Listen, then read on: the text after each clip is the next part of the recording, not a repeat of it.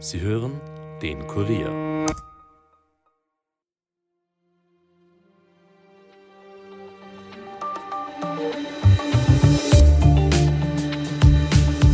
Über 580 Tage dauert der Krieg in der Ukraine. Wie viele Männer, Frauen und Kinder bereits gefallen sind, kann man nicht sagen. Aber es sind viele, sehr viele. So viele, dass auf der Gedenkmauer beim Kiewer Michaelskloster gar kein Platz mehr für die zahlreichen Fotos ist. Genau diese Mauer haben Anfang der Woche die EU-Außenministerinnen besucht. Sie wollten damit Solidarität signalisieren und ein Zeichen setzen. Ein wichtiger Unterstützungsakt für die Ukraine. Aber auch wenn nach außen hin alle Außenministerinnen betonen, wie wichtig es sei, dass die Ukraine diesen Krieg gewinne, die Unterstützung aus dem Westen schwindet zunehmend. Vor allem was die Waffenlieferungen betrifft. Und das ist für die Ukraine fatal. Meine Kollegin aus der Außenpolitik, Evelyn Peternell, war beim Treffen der EU-Außenministerinnen in Kiew dabei. In der heutigen Folge spricht sie mit meiner Kollegin Caroline Bartosch darüber, wie es ist, in ein Kriegsgebiet zu reisen, was sie besonders geprägt hat, warum die Unterstützung aus dem Westen immer weniger wird und was das nun für den weiteren Kriegsverlauf bedeutet. Mein Name ist Caroline Ferstl. Es ist Freitag, der 6. Oktober und ihr hört den Daily Podcast des Kurier. Schön, dass ihr zuhört. Nein, leider. Das heißt es zunehmend aus dem Westen, wenn es um Waffenlieferungen an die Ukraine geht. Erst gestern Donnerstag ist aus Berlin eine Absage für die ersehnten Taurus-Marschflugkörper gekommen. Zumindest vorerst heißt es, werde Deutschland keine an die Ukraine liefern. Mit diesen Flugkörpern könnten auch Ziele jenseits der russischen Grenze getroffen werden. Deutschland war lange allein mit dieser zurückhaltenden Einstellung bei Waffenlieferungen. In Berlin hat es immer geheißen, man wolle keine Eskalation provozieren. Hinzu kommt jedoch, dass die Bestände der deutschen Bundeswehr nie besonders voll waren. Seit dem Ausbruch des Krieges sind sie nun aber so leer, dass Deutschland im Falle eines großflächigen Angriffs rasch relativ wehrlos wäre. Mittlerweile ist Deutschland mit dieser Auffassung aber nicht mehr allein. Auch Frankreich und Polen haben bereits gesagt, dass sie nicht nur geben und dabei zusehen können, wie ihre eigenen Bestände schrumpfen oder gar leer werden. Hinzu kommt, dass Ungarns nationalkonservativer Ministerpräsident Viktor Orban nun am Rande des informellen EU-Gipfels in Granada Widerstand gegen Pläne für neue EU-Ukraine-Hilfen und die Reform des europäischen Asylsystems angekündigt hat. Zu Vorschlägen für die Unterstützung der Ukraine bis Ende 2027 bis zu 70 Milliarden Euro zur Verfügung zu stellen, sagte Orban, man werde in keinem Fall einer unüberlegten Budgeterweiterung zustimmen. Ungarn wolle einen Waffenstillstand und Frieden. Zusätzliche Waffenlieferungen würden das Töten aber verlängern, argumentiert er. In Brüssel werden Orbans Drohungen bezüglich der Ukraine-Hilfen ernst genommen, da Ungarn mit einem Veto deren Finanzierung über die EU verhindern könnte. Als wahrscheinlich gilt aber, dass Orban den Hilfen doch zustimmen wird, insbesondere dann, wenn im Gegenzug EU-Gelder für Ungarn freigegeben würden, die derzeit wegen rechtsstaatlichen Defiziten in dem Land eingefroren sind. Aber ganz generell, wie ihr hört, ist die Situation keine einfache. Für die Ukraine haben die geringeren Waffen- und Geldlieferungen natürlich gravierende Auswirkungen. Darüber sprechen jetzt meine Kolleginnen Caroline Bartosch und Evelyn Peternell. Evelyn ist für uns seit Kriegsausbruch bereits mehrmals in die Ukraine gereist. Dieses Mal war sie in Kiew, als sich die EU-Außenministerinnen getroffen haben. Sie erzählt heute auch, wie es ist, mit dem Zug in ein Kriegsgebiet zu reisen, wie die Situation vor Ort war und welche Eindrücke sie nie mehr vergessen wird. Hallo Evelyn. Hi. Evelyn, du bist gerade zurückgekommen, ähm, eigentlich vor kurzem aus der Ukraine. Du warst nämlich dabei, als sich die EU-Außenminister in Kiew getroffen haben.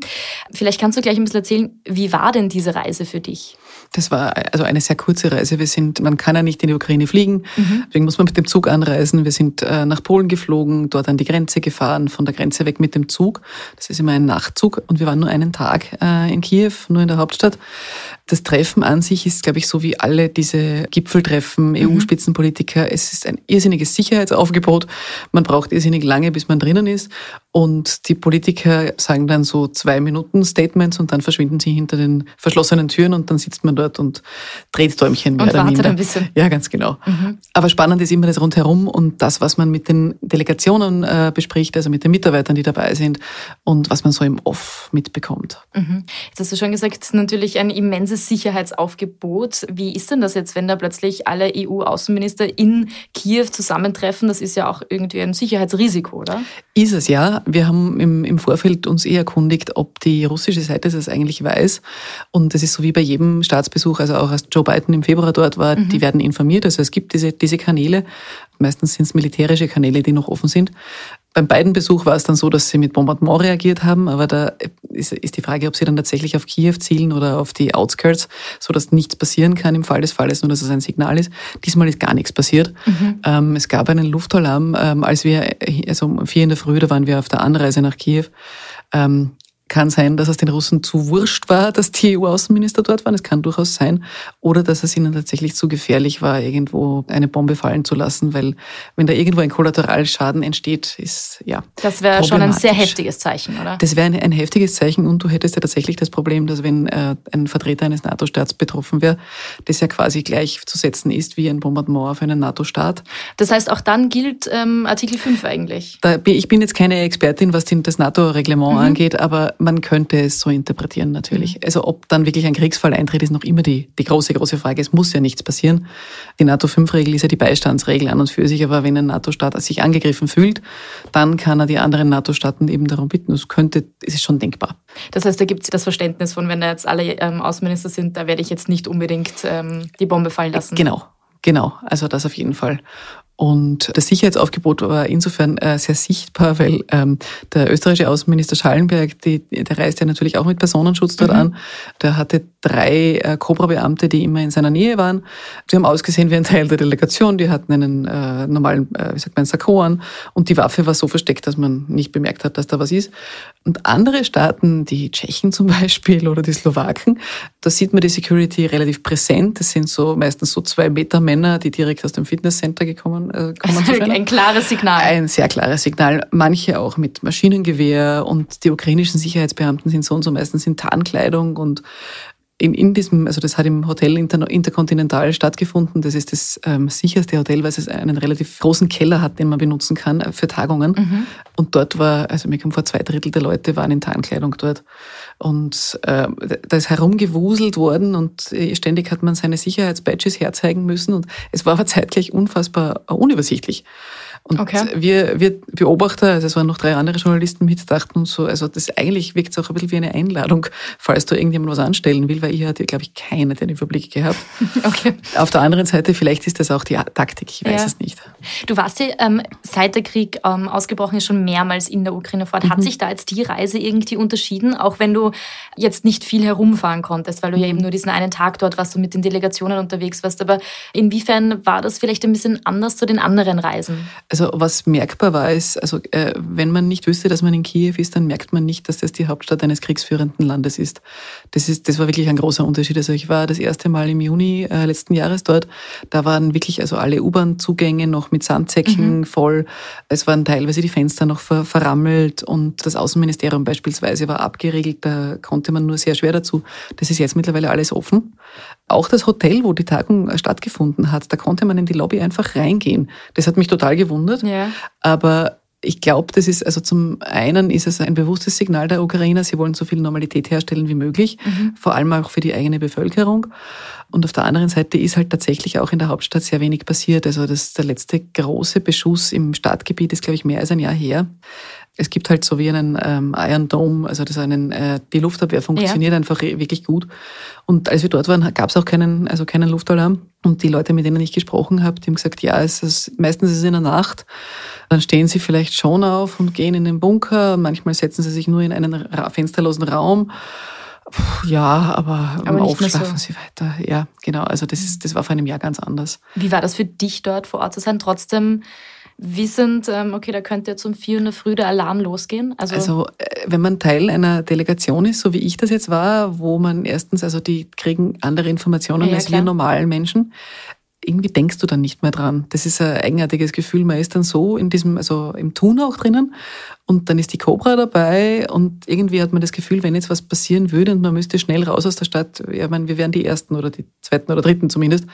Und im Winter war ich also ohne Delegation oder ich war also allein organisiert und das ist schon was anderes mhm, gewesen. Also ich, ja. dann, wenn man im Hotel liegt und ähm, das war ein relativ hohes Hotel, wo ich geschlafen habe, da war ich im sechsten Stock oder so und dann denkst du, okay, das ist Luftalarm, ich gehe doch besser in den Bunker. Irgendwie ist das ein eigenartiges Gefühl, da allein zu sein. Kriegt man schon Gänsehaut, wenn du das erzählst. Also ja. ist ganz schwer vorzustellen, ja. einfach auch, ja. Also ja, und vor allem, wenn man niemanden hat, mit dem man sich absprechen kann. Mhm. Also wenn da zehn andere sind, dann kriegt man sofort ein Gefühl für ja. eine, ein Sicherheitsgefühl, ja. Ja. Dass sich jetzt dort die EU-Außenminister getroffen haben, das ist ja mm, durchaus bemerkenswert. Also es sollte ja vor allem auch ein starkes Zeichen Richtung Moskau sein. Jetzt ist die Frage, hat das funktioniert, dieses starke Zeichen? Oder jetzt ganz spitz formuliert, ist das Moskau vielleicht sogar eigentlich egal, dass sich die dort jetzt getroffen haben? Ich glaube eher Letzteres. Also das ja, es ist schwer zu sagen. Also es war ein Signal an die Ukraine und an die ukrainische Bevölkerung vor allem. Mhm. Also was man hier nicht so sieht, ist in der Ukraine sind die EU-Politiker von der Leyen beispielsweise unter den beliebtesten Politikern. Die kommt, die rangiert recht bald nach dem Zelensky, weil eben die Hilfe aus dem Westen so groß ist und auch der Josep Borrell, der Oberdiplomat der EU, die sind tatsächlich beliebte Menschen dort. Bei uns sind das ja, also das ist ja, der Säbelzwerg von links nicht gerade, aber ähm, man nimmt ihn nicht so wahr, sagen ja. wir mal so. Ich glaube, es war primär ein Signal an die Ukraine. Die Russen, ja, die schicken da, die sondern da ihre Wortmeldungen ab, die immer dieselben sind, nämlich, dass man im besten Fall auch noch Berlin bombardieren soll wie die Russen das wahrnehmen, ich glaube, das ist, es ist eher zweitrangig. Mhm. Der Hintergrund des Treffens war ja auch nicht nur dieses, ähm, wir sind da für euch und wir unterstützen euch weiter, sondern äh, auch ein bisschen ein negativer, nämlich äh, die Waffenhilfe aus dem Westen wird etwas weniger und die Unterstützung in den Bevölkerungen wird weniger. Deswegen hat die Politik irgendwie signalisieren wollen, äh, wir sind aber trotzdem da. Zeitgleich haben sie aber so ein Köfferchen voller Forderungen mitgebracht. Mhm. Und es steht die Kommissionsentscheidung an, ob mit der Ukraine EU-Aufnahmegespräche geführt werden. Das, das soll jetzt im Dezember kommen, soweit ich weiß. Und da hat es halt geheißen, ja, ihr müsst dann schon noch einige Punkte erfüllen und vor allem die Korruptionsbekämpfung etc. Also das war schon der Hintergrund, der nicht so nach außen hin kommuniziert worden ist. Aber also unter den Diplomaten war das das, das Einser-Thema mhm. eigentlich. Hast es jetzt eh schon angesprochen, nämlich die äh, schwindende Solidarität, beziehungsweise Solidarität ja, vielleicht schon noch. Also wir Sie wollten das ja auch symbolisieren durch mhm. diesen äh, gemeinsamen Auftritt, aber eh auch das, was du angesprochen hast, mit äh, den schwindenden Waffenlieferungen. Also das wird ja jetzt doch deutlich weniger. Deutschland, Frankreich haben zum Beispiel gesagt, wir müssen einfach schauen, dass wir selber auch genug Waffen mhm. haben für den Fall der Fälle, dass vielleicht ein großflächiger Angriff gestartet wird. Was bedeutet das denn jetzt für die Ukraine, wenn da ja jetzt im Endeffekt dann fast niemand mehr wirklich Waffen liefert? Ja, das ist durchaus problematisch. Also die, die, die Offensive, die jetzt läuft und auch die Verteidigungslinien konnten nur gehalten gehalten werden ähm, mit den westlichen Waffenlieferungen. Ja. Also das, was die Ukraine in den eigenen Beständen hatte aus Sowjetzeiten etc., das ist mehr oder minder ähm, aufgebraucht. Und wenn dieser Fluss an Waffen versiegt, dazu kommt ja auch, dass die Amerikaner ihre Waffenlieferungen, also die, die sind nicht gestoppt, aber die Gelder sind ähm, fraglich, weil die Republikaner da blockieren. Also das ist durchaus ein riesiges Problem für die Ukraine. Jetzt im Winter geht's geht es ja primär darum, dass sie die Stellungen halten. Also die Offensive wird ja vermutlich eingefroren, weil ja. der Winter kommt. Aber im Frühling, wenn hoffentlich, so ist zumindest der Plan der Ukraine, eine Offensive starten kann, dann braucht man dafür Waffen. Nur woher sollen die kommen? Vor allem ist es auch eine Einladung für Russland, eine Offensive zu starten, oder? Weil so die haben da auf jeden Fall mehr in petto noch. Ganz genau. Also die, die, die, die Arsenale der Russen sind relativ voll, auch wenn das ähm, nicht wahnsinnig zielgenaue Waffen sind, äh, die aus extrem alten Beständen sind. Aber das ist den Russen ja relativ wurscht. Die machen Flächenbombardements und wenn sie zivile Ziele treffen, dann sind zivile Ziele dabei, ähm, wenn das nicht eh ohnehin absichtlich ist. Die Ukraine tut sich da deutlich schwerer. Die haben jetzt deswegen auch begonnen, ihre eigene Waffenproduktion zu forcieren. Die haben relativ viele Standorte, auch wenn die teilweise zerbombt sind. Die waren während der Sowjetzeit ein wirklich Waffenproduzenten-Gigant. Mhm. Die haben, glaube ich, ein Viertel der UdSSR Waffen hergestellt was wirklich nicht wenig ist. Ja, absolut. Und das Ganze ist halt in den letzten äh, neun bis zehn Jahren äh, ist der Sektor massiv geschrumpft, weil bis ins Jahr 2014 haben sie hauptsächlich Waffen für Russland produziert. Seit der Krim-Annexion ist ihnen der Hauptabnehmer weggefallen und der gesamte, wie sagt man, militärisch-industrielle äh, Komplex ist ein bisschen in sich zusammengefallen. Es gibt unheimlich viel Korruption dort, der, das Ganze ist sehr verfilzt etc. Und da haben sie im Frühling eine große Initiative gestartet, um das jetzt wieder auf neue Beine zu stellen, modernisieren. Es ist alles privatisiert worden. Und der Chef der staatlichen Bahn, der die staatliche Bahn schon ziemlich großartig modernisiert hat, ähm, der hat eben diesen ganzen Sektor übernommen. Dauert aber natürlich, oder? Äh, genau, das ist genau das Problem. Es gibt keine staatlichen Gelder mehr aus dem ja. Westen, deswegen versuchen sie an private Investoren heranzukommen. Ist ja irgendwie auch logisch. Also Rheinmetall beispielsweise, das ist der deutsche Waffengigant, der baut jetzt in der Ukraine eine Panzerfabrik, eine ziemlich große. Das ist jetzt wirklich, das ist mhm. massiv. Aber bis die fertig ist, ist es mal vermutlich 2027 und das hilft der das Ukraine nicht wahnsinnig viel. Ja. ja. Und die Frage ist eben, was macht man in dieser Zeit bis dorthin? Und deswegen tut der Zelensky jetzt wieder durch die Lande und versucht halt irgendwie die westlichen Gesellschaften davon zu überzeugen, dass es doch noch Hilfe braucht in mhm. irgendeiner Art und Weise. Wie viel Erfolg er damit hat, einfach wird das nicht, ja. Was hört man denn hier so ähm, auch aus äh, Kreisen von Militärexpertinnen und Experten? Sagen die jetzt, das wird dann den Wendepunkt bringen? Weil bisher war es ja eigentlich immer schwer, auch zu analysieren, wie dieser Krieg jetzt ausgehen wird. Die Ukraine hatte dann doch deutlich länger durchgehalten, als mhm. man am Anfang gesagt hat. Dann gab es immer von beiden Seiten wieder Vorstöße, Gewinne da, Gewinne dort. Es wurde teilweise was zurückerobert. Also es war ja immer ein Vor und Zurück, ein bisschen von beiden Seiten. Aber würde das dann den Wendepunkt bedeuten? Hört man da schon was? Nein, nicht wirklich. Also ich habe jetzt in, in Kiew mit, mit einem Militärexperten gesprochen, der hat gesagt, also die Offensive, die jetzt gelaufen ist, die hat nicht die gewünschten Ergebnisse gebracht, wobei sie stellenweise doch relativ weit vorangekommen sind. Aber jetzt für die nächsten Wochen erwarten sie sich keinen Durchbruch mehr. Und er war nicht mal, nicht mal der, der vor Ort sitzt und sich wirklich gut auskennt, er gesagt, er kann keine Prognose abgeben. Das ist so sehr abhängig von kleinen Details wie ja. Die Polen beispielsweise, die bis zum polnischen Wahlkampf die größten Unterstützer der Ukraine waren, haben vor drei Wochen gesagt, es gibt diesen Getreidestreit mit der Ukraine, wir haben eine rechte Partei, die uns im Nacken sitzt, eine rechtsextreme Partei, Verzeihung. Ja, wir frieren jetzt mal die Waffenhilfe für die Ukraine also es passiert einfach genau. unglaublich viel das andauernd. ist so schwer prognostizierbar. Ja. Aber also das, was man schon sagen kann, viel besser wird es für die Ukraine nicht mehr laufen, als es jetzt läuft. Das ist eher die traurige Gewissheit. Dann abschließend vielleicht noch, die, habt ihr dort ähm, quasi, es war ja, du hast schon gesagt, ein sehr symbolischer ähm, Besuch. Hab, mhm. Du hast doch äh, Fotos hergezeigt, wo du vor so einer Mauer, also vor dieser Mauer gestanden bist. Mhm. Ähm, und ich glaube, dort hast du ganz viele von, von diesen Momenten erlebt. Was ist dir da vielleicht irgendwie am ersten in Erinnerung geblieben von dieser Reise nach Kiew? Das ist jetzt ein, ein total kleines Detail am Rande, aber die österreichische Botschaft in Kiew hat eine total nette Stadtführung für uns organisiert, weil einige Teilnehmer der Delegation noch nie in Kiew waren. Da bin ich mitgegangen und dann standen wir eben vor dieser Wand, wo seit 2014 alle Gefallenen per Foto aufgehängt werden und eben 2014, 15, 16 und dann ab 22 werden es immer mehr Bilder und für 2023 ist dann schon kein Platz mehr. Und der Stadtführer, der war so ein 60-jähriger, perfekt deutsch sprechender äh, Vasil hat er geheißen. Und der hat dann auf das Kloster dahinter gezeigt, das ist das Michaelskloster. Und dann erzählt er von dem Glöckner, der während der Maidan-Revolution, als auf die Leute geschossen worden ist, die ganze Nacht diese Glocke geläutet hat. Die, er gesagt, es waren insgesamt acht Stunden. Er hatte komplett blutige Hände und hat so lange geläutet, dass alle Leute ins Kloster kamen und dort Schutz suchen konnten. Und während er das erzählt hat, hat er zu heulen begonnen. Und mir sind die Tränen runtergelaufen und alle, die dort gestanden sind, waren irrsinnig ja, ähm, emotional. Das hat jetzt mit der aktuellen Situation per se nichts zu tun, aber das war der Anfang dieser ganzen Geschichte. Und du merkst den Menschen dort einfach so an, so das ist, die haben das schon so lange, das ist nicht erst seit zwei Jahren. Und da sind so viele Dinge passiert, die einfach nicht zu verarbeiten sind. Und das ist so schrecklich irgendwie. Gell? Ja, absolut. Ja. Das ist mir, also bei dem eintägigen Besuch, da dachte ich mir echt, so, die Gänsehaut ist lang nicht weggegangen. Ich wollte gerade sagen, ich habe auch gerade Gänsehaut bekommen, mir stehen die Tränen in den Augen. Ich sage trotzdem an dieser Stelle Danke, Evelyn, für die Erzählungen und du wirst uns weiter am Laufenden halten. Du berichtest ja laufend. Ähm, wir bleiben auf jeden Fall dran und sind gespannt, was passiert. Dankeschön. Danke dir. Alle Updates zum Krieg in der Ukraine findet ihr auf kurier.at. Dort haben wir seit Kriegsausbruch auch einen eigenen Ukraine-Ticker, wo wir euch mit allen wichtigen Informationen versorgen. Zuletzt gab es etwa ein Update zu Prigoschins Tod. In den Leichen der Absturzopfer wurden laut Untersuchungskommission Fragmente von Handgranaten gefunden. Mehr dazu auf kurier.at. Und ihr findet auf unserer Website natürlich auch alle anderen wichtigen Infos aus Österreich und der ganzen Welt.